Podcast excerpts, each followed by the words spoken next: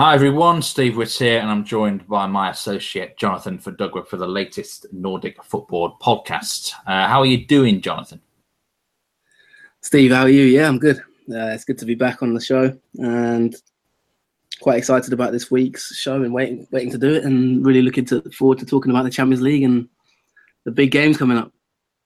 Yeah, same here. I think it's um, it's starting to hot up, isn't it? With a lot of transfers, um, a lot of uh, crucial European ties coming up. Um, the Norwegian league returns this week after a bit of a break, and uh, I know in Sweden um, they've been going back uh, for good two or three two or three weeks now after their break. So well, I think we're better start, aren't we, in the uh, in the Champions League? And I think a lot of people were surprised uh, last week when uh, Celtic were held at home by Rosenborg. Um, I don't know if you saw any of that game, uh, John, but I'm sure it was a result that rather caught your eye.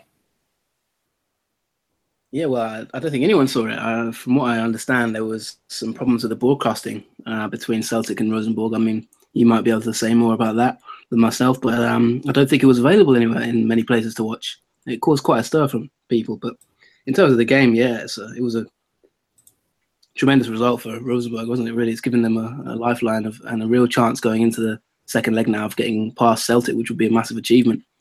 Um, you're the Norwegian expert. What did you What did you make of it? Well, actually, on, on the night I was uh, on the golf course, and um, so I couldn't have watched it live if I, even if I wanted to. But um, I did hear that there was a big problem with the blackout uh, so uh, yeah, that was a bit of a shame. Um, don't know if we're going to have the same sort of issues uh, this Wednesday, but in terms of performance, I thought um, uh, it was one of their best um, tactical displays for quite a long time. Actually, um, they they played uh, Celtic perfectly, um, sort of a good, really good counter attacking game, uh, whilst restricting uh, the Scottish uh, outfit. I actually thought Rosenborg could have scored two or three goals really if they'd been a bit more clinical. It's a shame from their point of view that um, they haven't got the away goal, but if you had offered them a nil-nil they would have snapped your hand off because I mean, pre-game, let's be honest, a lot of so-called experts around, um, you know, Norwegian and Scottish football were, were, were, predicting an absolute whitewash. You know, I was seeing predictions of four, five nil Celtic, and um, whilst I must admit myself, I, I didn't envisage um, Rosenborg getting a, a draw out of the game. Um, you know, I, I, thought it was a there were there wasn't quite enough respect being given uh, you know, to the Norwegian champions uh, in this instance. I, I thought 1 0, 2 0 Celtic was the most likely score, I must say myself. Um, but uh, nil nil, fantastic outcome. What did you think was the key to Rosenborg turning it around? Because I remember in the previous pod you you were kind of saying that you were worried about their chances, maybe potentially. Um, what do you think was it that you know allowed them to get this result? Was it was it a, a failing on Celtic's part, or was it Rosenborg performing above their level? I think they adopted the right mentality for this game. Um, obviously, in the league, they're used to being the top dog in every single match, pretty much. Uh, you know, constantly on the front foot. It was interesting in the away game at Dundalk. They played the second half a lot more conservative than conservatively than normal, happy um, to get a one-all draw. And I think um, maybe they've learned a bit from that, and um, and realised that, that Celtic, you know, a much bigger team than them, really uh, bigger favourite anyway, and they were ha- they were content to defend uh, a lot better. I think the preparation was was much stronger for, for whatever reason. Maybe this break from the the the, the, the uh, that's uh, that, that had there has helped them as well, allowed them for a lot more preparation time, and that was the whole aim of the league, obviously, to to provide the teams in Europe with with an edge um, around this time of year. So um, a few things combined, really. Also, Celtic weren't really at it. I don't know whether they presumed an easy win or not, but let's just not not forget that it's very early in, in the Scottish season, isn't it? Still, and you know they can get away with it against teams like Linfield or, uh, and that, but uh, you know this is a step up for Celtic as well. Scottish football, to be brutally honest, in my personal opinion, is absolutely crap. Um, you know, and uh, you know, obviously Celtic are the best team there, but uh, for them, for they themselves, it uh, perhaps presumed too much. I think it was a bit of both, and it's really interesting uh, second leg coming up. And honestly, I think Rosenborg got every chance to, to qualify. Well, yeah, let's look at the you know second leg now because uh, it's, it's coming up, and two of Celtic's key, well, two, one especially one key player should be back in Leigh Griffiths, the, the, the striker, um, which will be a big boost for them. They they missed him in the first leg, um, and I think Erik Sviatchenko is another player who's going to be coming back for Celtic. So that will, you know, the, the Griffiths will have firepower. How do you see that game? Uh, Celtic in Trondheim flew to Trondheim, and how do you see that game at the Lerkendal Stadion going? Well, I think Rosenborg got to win the game because I just don't see it being nil nil. Um, I think to shut out Celtic for, for two legs is, is asking a bit too much. So I think Rosenborg are going to have to win the game. Um, probably means scoring a couple of goals, doesn't it? Realistically, um, they've got to be a bit more clinical with their chances in this instance. Uh, be really tight from set pieces. I think they've got to stay disciplined, but at the same time they've got to open themselves up a little bit more as well. Alternatively, they could stay on the back foot and counter attack Celtic and wait for for sort of mistakes from from Celtic and hope that the visitors self destruct because you know say it is nil nil after an hour then the pressure is still a lot more on Celtic isn't it uh, maybe they might might, might self destruct or something but uh, it's gonna be really interesting how it goes on and uh, you know uh, I didn't expect them to be in this position going into the second leg but at the moment they're they're holding um, they're certainly doing uh, Scan- Norwegian football and Scandinavian football proud in this uh, Champions League. Now, a little birdie tells me that you actually are quite keen for Rosenborg to go through, and you would be quite pleased to see Celtic go out of the Champions League. Um, is that birdie correct? Yeah, I don't like Celtic really. I've got to be honest. Um, nothing personal, but I guess over the years, it's just not a club that I really like much. To be honest, I always preferred Rangers myself uh, in the Scottish League. Um, but you know, um, also obviously I'm uh, a Norwegian football man at the moment, so it makes sense to cheer on the um, the side, even if it is Rosenborg.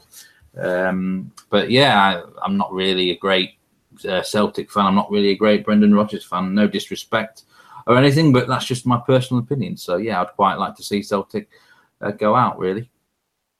Well, Brendan Rodgers, uh, on that note, he said that he never worries about losing, that they're prepared to win, and that they plan to win. And Scott Sinclair is also quite upbeat and says they've got a positive mindset for the game.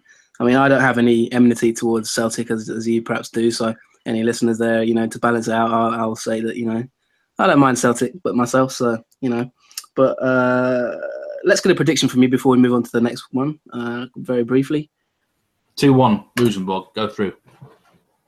There you go then. And in the Champions League, obviously, um, Sweden are without a representative after Malmo's shock departure um, in the previous round. And Vardar they're at it again, John. They are the Scandinavian killers. Um, another shock victory for them, this time against FC Copenhagen, 1 0 um, in the first leg. And going to have to turn that one around, aren't they?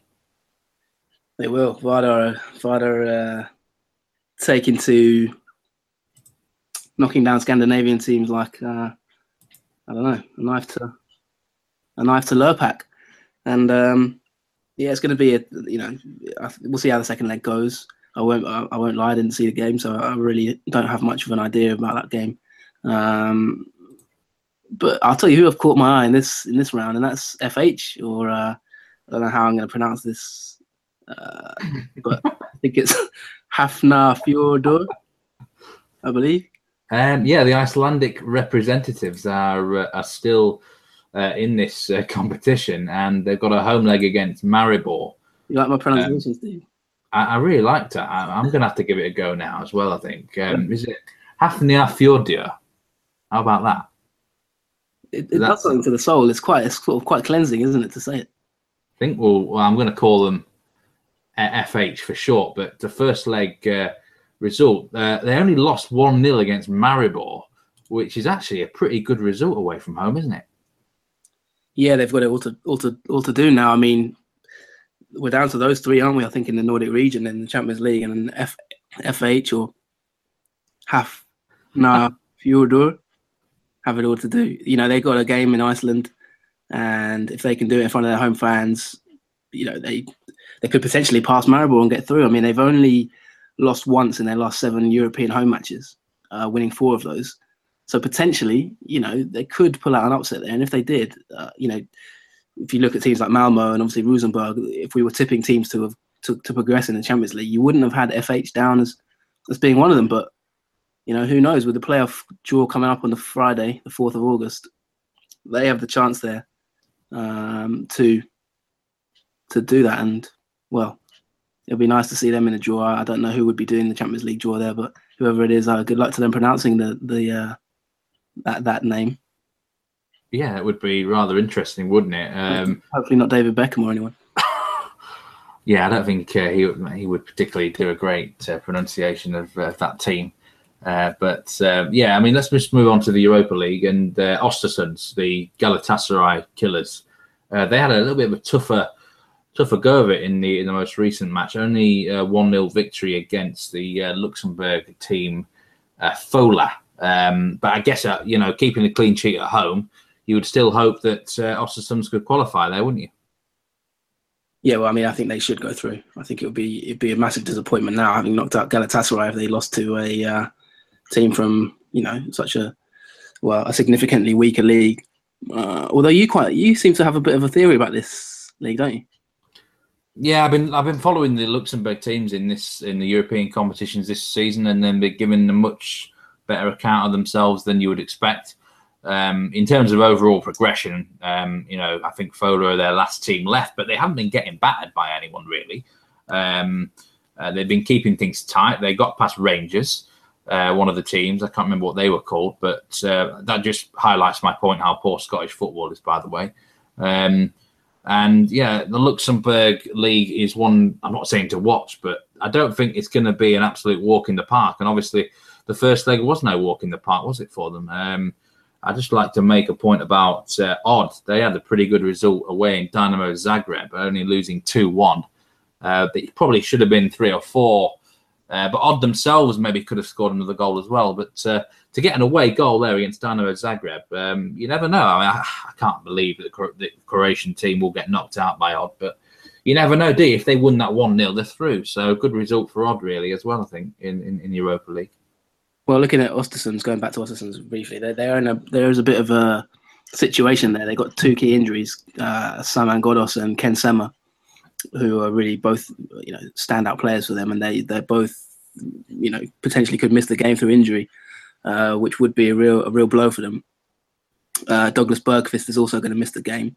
Uh, Jamie Hopcutt, who we interviewed obviously on the on the last pod, is um, should be around, so he he's got a responsibility there. Good luck to him, but yeah, there, there was some interesting. The fans actually booed Ostersunds uh, in their last game, uh, and Graham Potter, the English manager, has been quite critical of them, uh, saying that you know he never thought you know he would hear booing from them, and um, that's that's there was a little bit of criticism for him hmm. there in in that. Um, so there is a, you know little rumblings coming out of Ostersunds at the moment, and um, yeah, they they drew nil nil with Halmstad, and um, you know that's that's a situation to watch. I mean, if they went out of the Europa League having conquered Galatasaray, it would be maybe more booze. So that's one to watch, I think. And you, know, maybe your, your, theory could be right. But um, is there any other teams that you, you know are we looking at? I think that's about it, isn't it? Um, I guess while I'm on here, I'll just have to make a quick mention to uh, the game that stood out in the previous round was Marseille beating Ostend four two. That was the most exciting uh, game of the round. But we AIK they uh, drew one all against Braga one all, um, and in the first leg. I mean, it's a difficult task. Braga are one of the top teams in Portugal, I do believe, uh, behind the obvious big three. So. Uh, I think if they were to go there and uh, and qualify, it would be a bit of a surprise. But they're not out of the tie, are they? No, they're not. I mean, um, that will be a great game. I think it will be. You know, this was really well set up, isn't it? Um, and obviously a, team like AIK to go through is, is a real challenge. Uh, they've made some good transfer business, and I think we're going to talk about transfers in, in, in the bulk of this show. I think we're going to look at both transfer windows so far and kind of an analyze the state of play in both leagues. But on on that subject, in terms of the Europa League, um, the new signing of AIK Chinedu Obasi can actually play. I think so. Um, he's rejoined AIK and you know he had an unsuccessful spell there. But the striker is you know he's a, he's a talented player, a very talented player, and um, I think he's going to be in the squad for that game. So it was a one-all draw, but there is potentially a chance that AIK could pull off what would be considered an upset. I think, wouldn't it? Yeah, you never know. Uh, you're not they're not out of the game, and you know I could maybe another one-all draw goes to extra time, penalties, anything can happen. And obviously, Braga they're in the same position as a lot of these uh, teams uh, in, in, that uh, part of the world where their season is, is, still quite a couple of weeks away, so they're going to be maybe a little bit rusty. Um, but yeah, you mentioned transfers. We're going to have to talk about them now. Uh, we're right slap bang in the middle of this uh, Scandinavian transfer window, and I do it. The Swedish window shuts the 11th of August, Norway on the 16th of August. Uh, so it's still quite a long way to go. A lot of rumors flying around, a lot of deals that are nearly done. You know how it's like right now. But I guess for now, um, we've just got to talk about what, what what's officially been done. Um, I'll start us off um, in Norway. I just want to talk about Odd actually, um, who have they've sold uh, Rafik Zekhnini to Fiorentina for 1.2 million. They've also sold Fredrik Jensen uh, to a Belgian team, Zulte Waregem. So they've nearly netted two million pound in transfer fees already, um, which is uh, some of the biggest uh, sales uh, in Norway this season. They haven't, as of yet, signed anyone, so it's going to be interesting to see what they do with the money. Um, but yeah, just a couple of uh, bigger um, transfers to talk about. There is there anything in Sweden that's really caught your eye? Well, I was going to throw it back to you. I mean, before we move on to onto Sweden, uh, which you know there's been plenty of transfers there. But just just on the subject of Odd, I mean they they're tenth on the table. So if they've made those sales, what's their realistic ambition? I mean, how, are the fans? How would the fans respond to that? Is that is that a way for them getting rid of players, or is it a money making exercise? And you think they're strengthened? What's what's the outlook for Odd? I think they've done quite well actually to get the money they have. Uh, for example, wasn't even a regular starter this season due to injury. I don't think his mind was in it. They got 1.3 million for him, and um, I think it's way too much. Uh, I don't really rate him that much, to be honest. I think uh, he'll be a flop at Fiorentina. Uh, technically good player, but he's a bit soft in the head. Um, certainly very soft in his body, so he'll probably be on the sidelines half the time over in Italy, won't he? So, yeah, I think they've done well to get the money. Now they've got to invest it well. Um, they're a team that have been used to being in the top four or five the last few seasons, and recently it's just not been going their way. I, I would expect them to be knocked out of Europe this week. So if that happens, then they can concentrate on the league with the right sort of signings. Then they can probably finish quite strongly and make make a bid towards the top uh, three or four. But uh, they've got to they've got to get the right guys in, and um, and that's obviously going to be the big challenge for Odd. Um, but they are they an ambitious club? Yeah, yes and no. I think they're not really you know, if they were really ambitious and wanted to win the league, then they would have progressed in the last couple of years, wouldn't they? And they didn't really make enough big deals. So, um, be interesting to see what they do with the money. Okay, so that's odd. I mean, who, if, if you were sort of grading the transfer window at the state of play with, you know, just over, I think, 10 days to go, who would you say has come out so far on top and whose outlook has maybe changed for the best uh, and maybe worst? Yeah, very good question. Um, obviously, there's still quite a long way to go. Um, but right now, I actually think Sandefjord have done, done quite some good business. Actually, they've signed um, three players. Uh, the most um, notable being Carlos uh, Grossmüller from uh, from down there in in Uruguay. Obviously, someone who has uh, history, uh, quite a reputation. He was at uh, Schalke back in the day, a couple of other European teams as well. Um, he's an aging player, but you know, let's see what he's got to offer. They've also signed um, a defender from uh, from Holland called uh, Crescendo van Berkel, who, who, I've heard decent things about, and a striker from Peñarol uh, in Uruguay called Facundo Facundo Rodriguez. So uh, yes, uh, some exciting signings for Sandefjord there. Um, Shout out to the constable. Yeah, uh, definitely. I think it's um, you know they've struck early in the transfer window as well, which is quite good.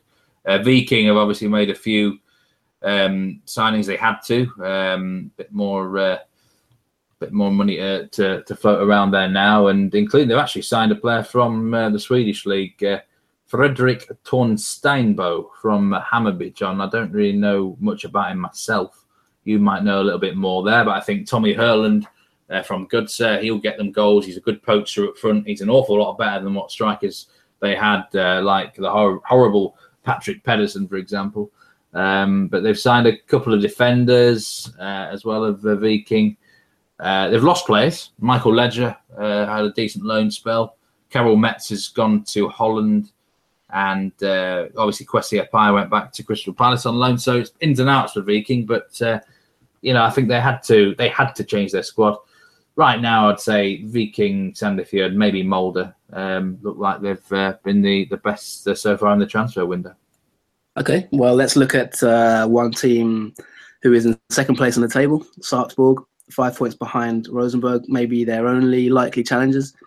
I can see that they have lost a few, and uh, yeah, what are they? You know, what's their outlook? Well, at the moment, there's not been any business into the club. I don't think um, that might change before the end of the window. They've lost uh, a couple of players. Uh, a striker has actually gone to Sweden to Kalmar. Erton uh, Lalu. I can never pronounce his name properly, to be honest. Fejzullahu. Uh, yeah, uh, he's gone good? to Kalmar, and he had a poor, uh, a poor, uh, well, spell really at Sarpsborg, I would say. Um, just didn't really go uh, his way, um, you know. But uh, Kalmar obviously uh, are in desperate need of his services. They must be desperate for goals. Well, they are. I mean, they're near the bottom of the table. Uh, I don't know if you know too much about what kind of player he is, but uh, he did actually play in their 2 0 win against AFC Eskilstuna uh, in in the last week. But then he wasn't in the squad for the, the next game. Uh, in the game he played, I thought he was okay.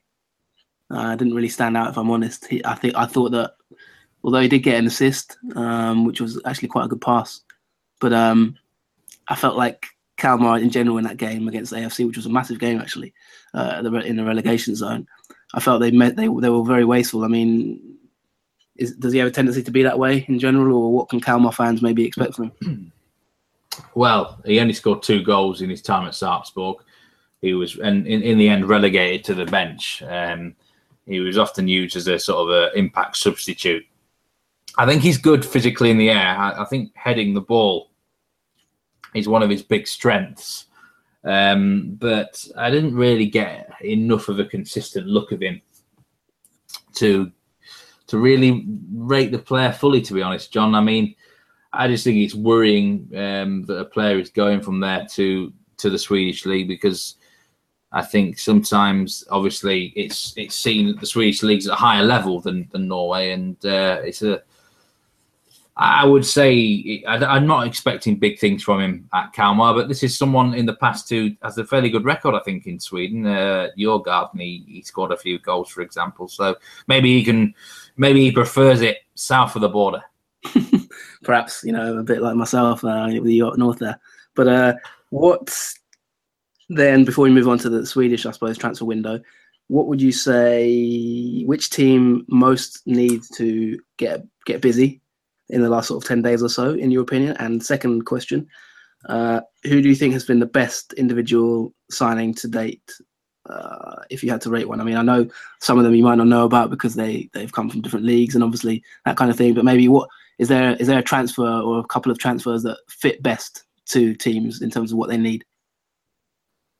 Yeah, I, I, I'll give. I'll tell you one example, and you are going to know about this player, Christopher Telo um, uh, Molde signed him from Norrköping, and they, you know, he's obviously a left back, and uh, it's a position that Molde have needed to fill um, for quite a while. And so if he's, you know, he's someone, he's actually market value is close to a million million pounds. So um, yeah, this is someone that's obviously gonna should, in theory, do well in the in the uh, Norwegian league. So I just first of all, before we move on to the other questions, what's your opinion of this player? Yeah, I think that. I mean, he. I suppose it's a bit like losing the dice when you're playing a game of snakes and ladders, or you know, losing losing a couple of pieces on a jigsaw puzzle. I think his his loss is going to be a has already been a blow really to Norrköping, uh, and I think it will be a blow uh, going forward unless they get a player in to maybe replace him.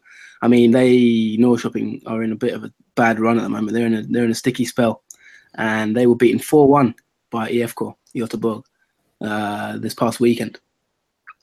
And obviously Telo Telo wasn't there, so they, they had to play Dagerstål, who's nominally a kind of central midfielder or a centre back, uh, not really known left back.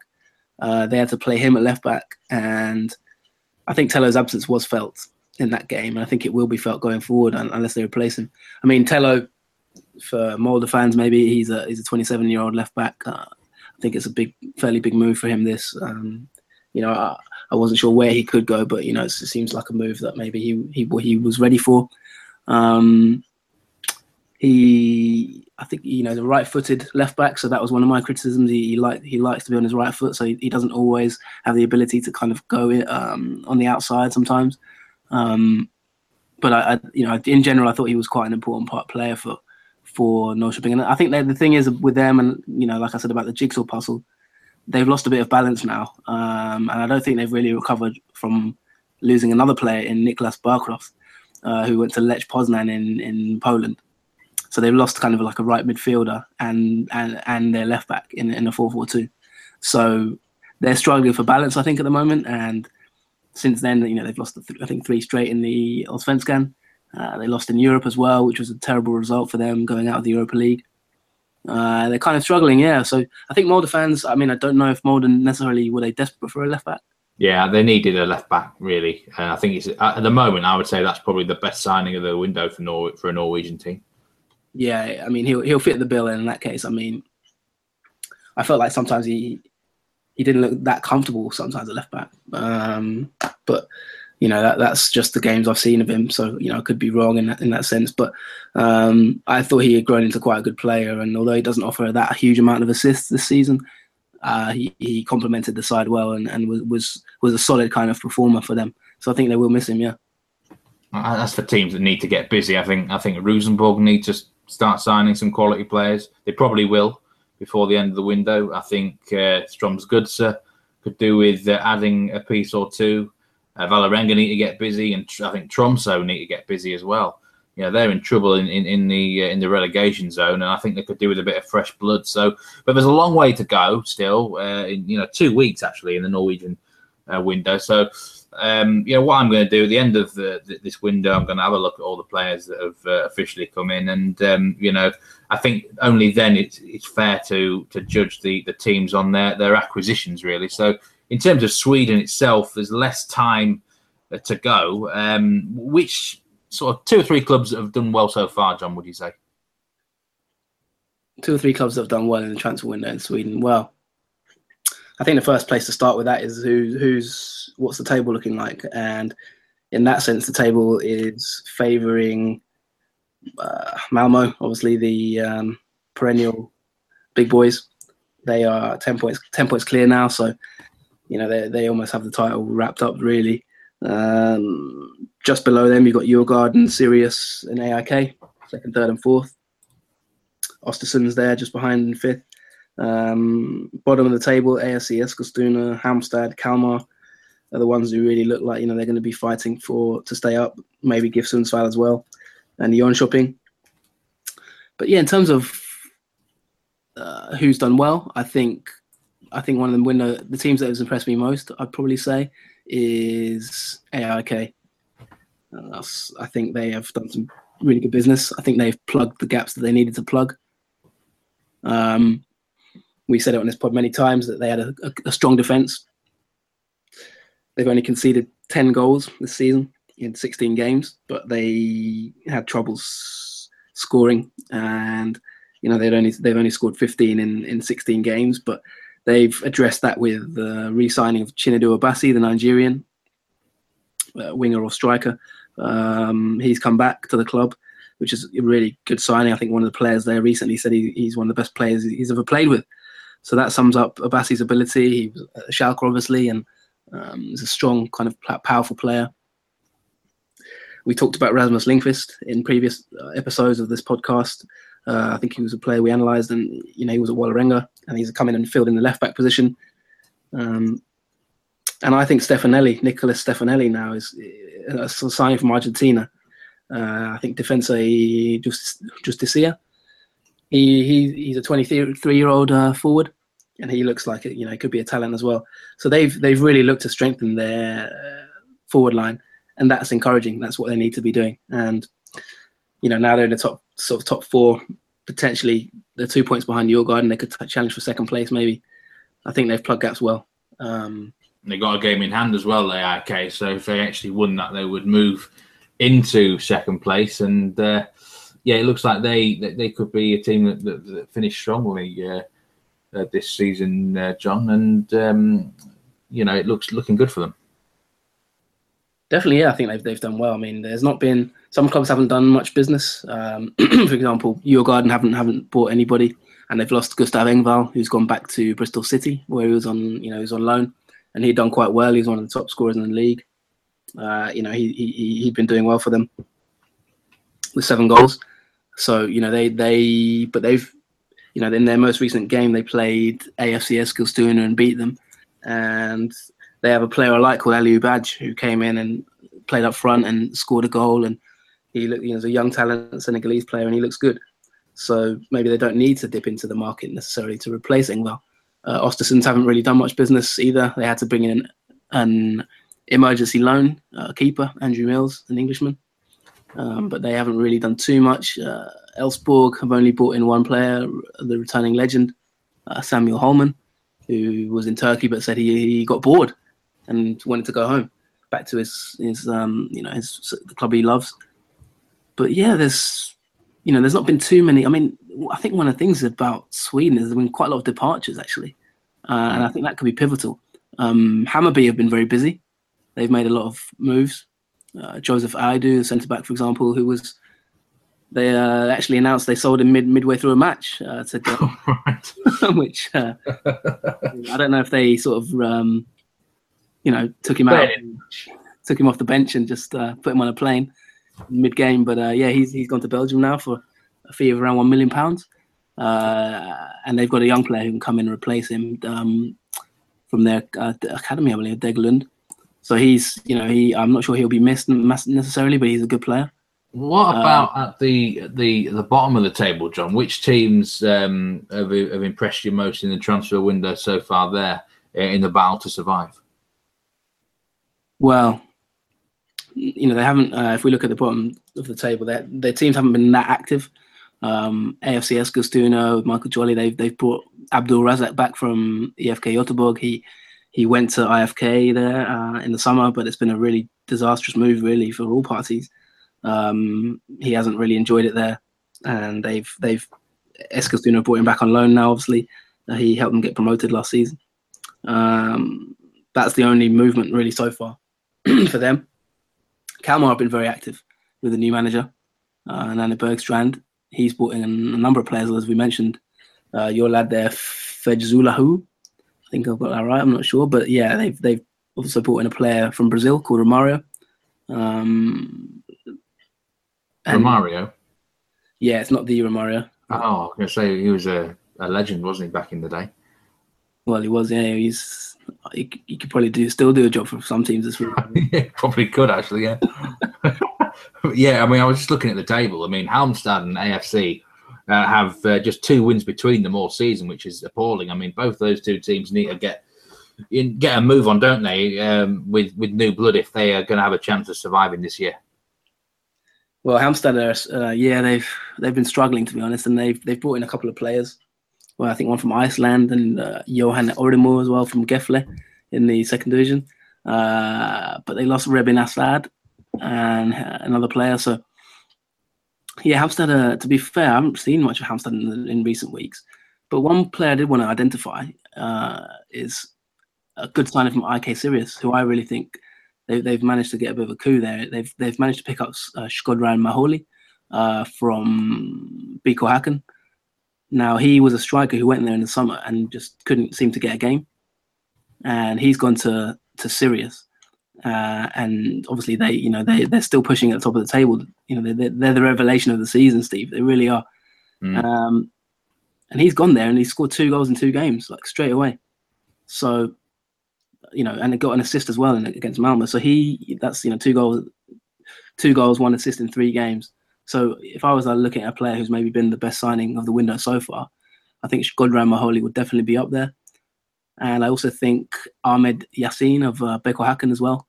Yeah, he's another player who's who's, who's done well so far, uh, and got a couple of goals, come straight into Häcken's team and and done quite well. So yeah, in terms of the bottom of the league, I think Eskilstuna will need to be busy in the last week or so. Um, yeah, I mean, you know, they they the time's running out for them if they're going to stay up. Yeah, um, I think it's before we move on to have a quick look at the weekend's games. Um, I know one one one name that you wanted to talk about was um, an IFK uh, signing uh, on loan from uh, Juventus, uh, Vajebah Sakor, who uh, I actually he was in the Norwegian league last year with Vålerenga actually, um, John, and um, I have to say I think he, he could be a good uh, signing for them. Well, you can't beat you can't beat a bit of Vajebah. That's what the fans are singing right now because um, he actually scored with, with, his first touch at the weekend against Norrköping. It was um, a beautiful. Well, it took a bit of a deflection, but it was a lovely volley, uh, left-footed outside the area, uh, and I think it was within eight minutes or so of coming on. So, yeah, I mean, do you know much about him? I, I think he was in Norway as well, and he's been taken on loan from obviously a huge club in Juventus. Um, what's the what's the skinny on him? Yeah, he, he was on loan last year at, at Vålerenga um, for most of the year. Good technical player, a bit lightweight physically sometimes, but he knows how to pick a pass. Um, I say from a technical point of view, I, I, certainly rated him. I do believe he was on loan in the Dutch league the in the early part of this year at Willem II, and I would imagine that would have done him some good to move to to a, a higher standard of league. Sounds like he started with a bang at uh, IFK, and you know he's a, he's a player to watch out for in the future. He's only 21 years old, and um, I'd say I think he's got a good uh, good uh, future ahead of him. A technically good player, probably will suit the Allsvenskan. Yeah, and it's funny because I've been preparing potentially to do a team in t- team in focus on IFK and uh, their crisis. And as soon as I prepared to do it, they lo and behold they're going to smash uh, Norrköping four one. So they've uh, they've um, escaped my clutches this week. Uh, really there, and they've been quite active in the market actually. Uh, IFK they've they've brought in a few. There's a lad from um, Brighton, I believe, called Sam Adekugbe, who was at Vancouver Whitecaps as well. And I think you might I know, I know you hmm. cover MLS from time to time. I don't know if you know about him, but he made his debut and, and did quite well in the four one win. Uh, came on as a I think there was an injury and he came on. Um, Billy Nordstrom's come back from Varberg, uh, uh, you know, the left back. Uh, so yeah, there's been some activity from IFK, and you know maybe they can turn things around. I mean, they've lost a couple as well. Uh, they've lost their captain. They've lost, you know, Henrik Bjordal now has gone. He was on loan uh, from Brighton and he's gone back. But um, maybe the signs are that the things are starting to clear up for IFK. Maybe they can, you know, there's an internal crisis there, but maybe they maybe things are looking up for them with that four-one win. But um, yeah, I mean, do you know much about Adekugbe potentially, or um, from Vancouver? Um, you know, I'd have to, I'd actually have to look back through my database and any notes that I've, I've got about Adekugbe. He's not someone that sticks out um, like a sore thumb or anything. So um, still younger, yeah, he's tw- 22. So it's uh, it's been a while since um, since I saw him in action. But I, think anyone who's been in MLS and he did start games uh, for, for Vancouver um, you know, moving into the Swedish league, it can work, and uh, it, it, sounds like they're a club that needed to be active. Um, I think uh, going forward and um, you know after this transfer window, we will be doing some teams in focus again, like we have been doing before. Um, but as I say, right now it's just so manic, um, you know, that uh, I think it really transfers dominate a lot of things. Uh, I think after the windows are shut, we're probably going to give grades to every team, aren't we? Um, about how they got on in this window and what the prognosis is looking forward for everyone. Um, so, uh, yeah, I think um, let's just before we go off, let's talk about. You did mention uh, in the Swedish league that the big thing is is players leaving the Allsvenskan. Um, what in terms of value and transfer fees has there been any really big deals to talk about? Yeah, I think um, a bit like maybe a, a, White House a White House press conference. There's been a lot of exits in the last uh, in the last few weeks. Um, it's become a bit of a revol- revolving door at the moment. And yeah, I mean, if I was to identify a few, actually, there's there's quite a few, Steve. To be fair, I, I know we're running out of time here. We're having a shorter pod this week, but uh, I'll name some. pa- Konate, who's a left back who's gone to Italy uh, for around 300k. He left Malmo. Um, he's been at the club for many years, and you know I think he's maybe slightly under underappreciated at times, but he's been there for a long time, and it'll be a challenge for him in Italy. Another one is Sauli Väisänen, who we talked about on another pod, I think, and he has left AIK as well and gone to the same team, Spal, uh, in Serie A, recently promoted. Um, Suleiman Krpic, who could potentially go down as one of the worst transfers in the history of Swedish football, uh, has left AIK. He he joined uh, from from a Bosnian team, I believe, um, Sloboda Tuzla, I think, and he scored no goals, played hardly any games, got in a uh, bit of a scuffle, um, was wanted at home for assault, and then was basically released again. So he's gone back back home, and I don't know to deal with his own personal issues maybe, but that was a, a terrible transfer and it was uh, encapsulated their kind of problems in in scoring goals. Um, but yeah, there's been there's been quite a few move. There's been quite a lot of movement to be fair. Bärkroth, as I mentioned, that Norrköping uh, has gone to Poland, which is a you know I know you think that's a a, a higher league in terms of quality. Mm, I, I, do rate the Polish league, and uh, one point one point one million pound uh, Joseph Aidoo from Hammarby to Genk. What do you make of that one? Yeah, as I mentioned, they sold him at half. They sold him at half time, I think. Um, so that's that's a you know that was a lot um, an interesting one there. But they've they've been fairly active. Hammarby. Uh, they have lost quite a few players. Um, is he, I mean, is he worth that sort of money? Oh, okay. Yeah. Well, yeah. he didn't really stand out, if I'm honest. I mean, he he, he I think he's one of those players who's got potential. He's only 21, and I think I think Genk have kind of bought potential rather than maybe outstanding performances. Um, you know, get, for me, Genk have got sorry, uh, Hammarby have got a player who could end up, you know, maybe replacing him, and that is um, Degerlund from their academy, who, although he's younger and he's not necessarily um, established yet, I think you know he's very highly rated there, so he he's got a chance of you know maybe stepping in um, and and filling that void. So I don't think they'll necessarily hugely miss I do. Some fans might disagree with me on that one, but um, yeah, I think you know a million pounds in, in the Swedish or Norwegian league goes a fairly long way, doesn't it? Uh, an awful long way. You know, that's that's the one that really stuck out to me. And um, you know, let's see what sort of future he has. He's a Ghanaian, so um, you know, could he be um, you know one of the black stars that lifts the African nations in the future? Let's see. Well, the thing with you know, just uh, briefly, yeah, before we finish there, the thing with Genk is they they have quite a good uh, recruitment in general. They seem to pick up players quite quite well. I think they they they do scout the Swedish and Norwegian leagues quite quite intensely. So you know maybe they, they, they do have an eye for a player at times, but maybe they've they've seen something in, in him there. Mm. Um, but Marcus Degerlund, uh, he was a young player at Hamby, a young centre back. I think he's got uh, quite a big future. Yeah. So uh, well, I think that's about it. We're going to have to uh, leave this uh, this one, John, and uh, um, really interesting. We could talk all day, couldn't we, about these transfers? We really could. Yeah. Um, before, before we go, I just wanted to quickly ask you, Steve. Did you see? Vålerenga against Manchester United, the friendly at the weekend? No, I d- I didn't uh, see any of that one uh, at all. Did, uh, did you watch it? I did actually. I watched parts of it. Yeah, not not not in a great depth, but um, it was an interesting one because remember when we had the I think it was the second episode or third episode of the podcast, and we had um we had Lars Sivertsen on, didn't we? Yeah, yeah, good old Lars. Yeah. Yeah, he you know he was saying in that podcast about how the popularity of sort of English teams and uh, it looked like a stadium was really almost almost packed to capacity for that game. And obviously, just being a friendly, you know, um, it did raise some question marks, I suppose. You know, the fans flocking to see to see United, but um, well, they want to see better quality players, don't they? They don't get to see that type of player in in the uh, Eliteserien, and um, you know, obviously, it just proves how popular the English uh, Premier League uh, is, really, um, not just in Norway but across the world.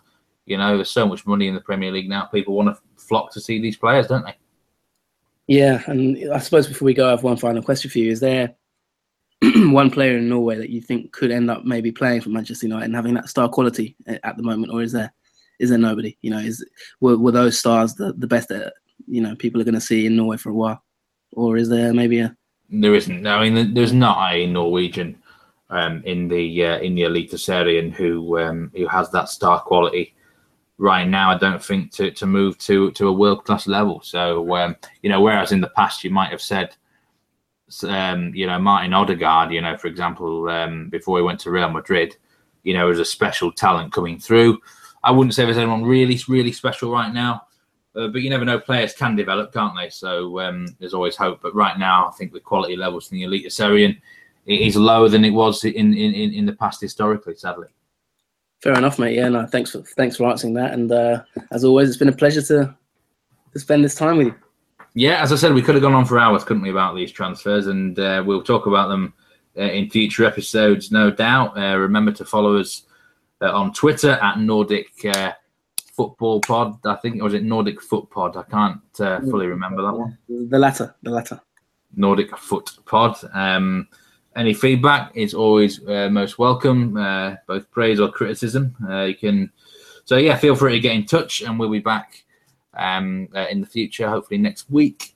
and certainly after the transfer window has been done, then you can look forward to more um, sort of the normal episodes that we produce with teams in focus, players in focus, etc., etc. But from this uh, edition, I'll uh, say goodbye, everyone. I'm jumping out the transfer window now. Goodbye.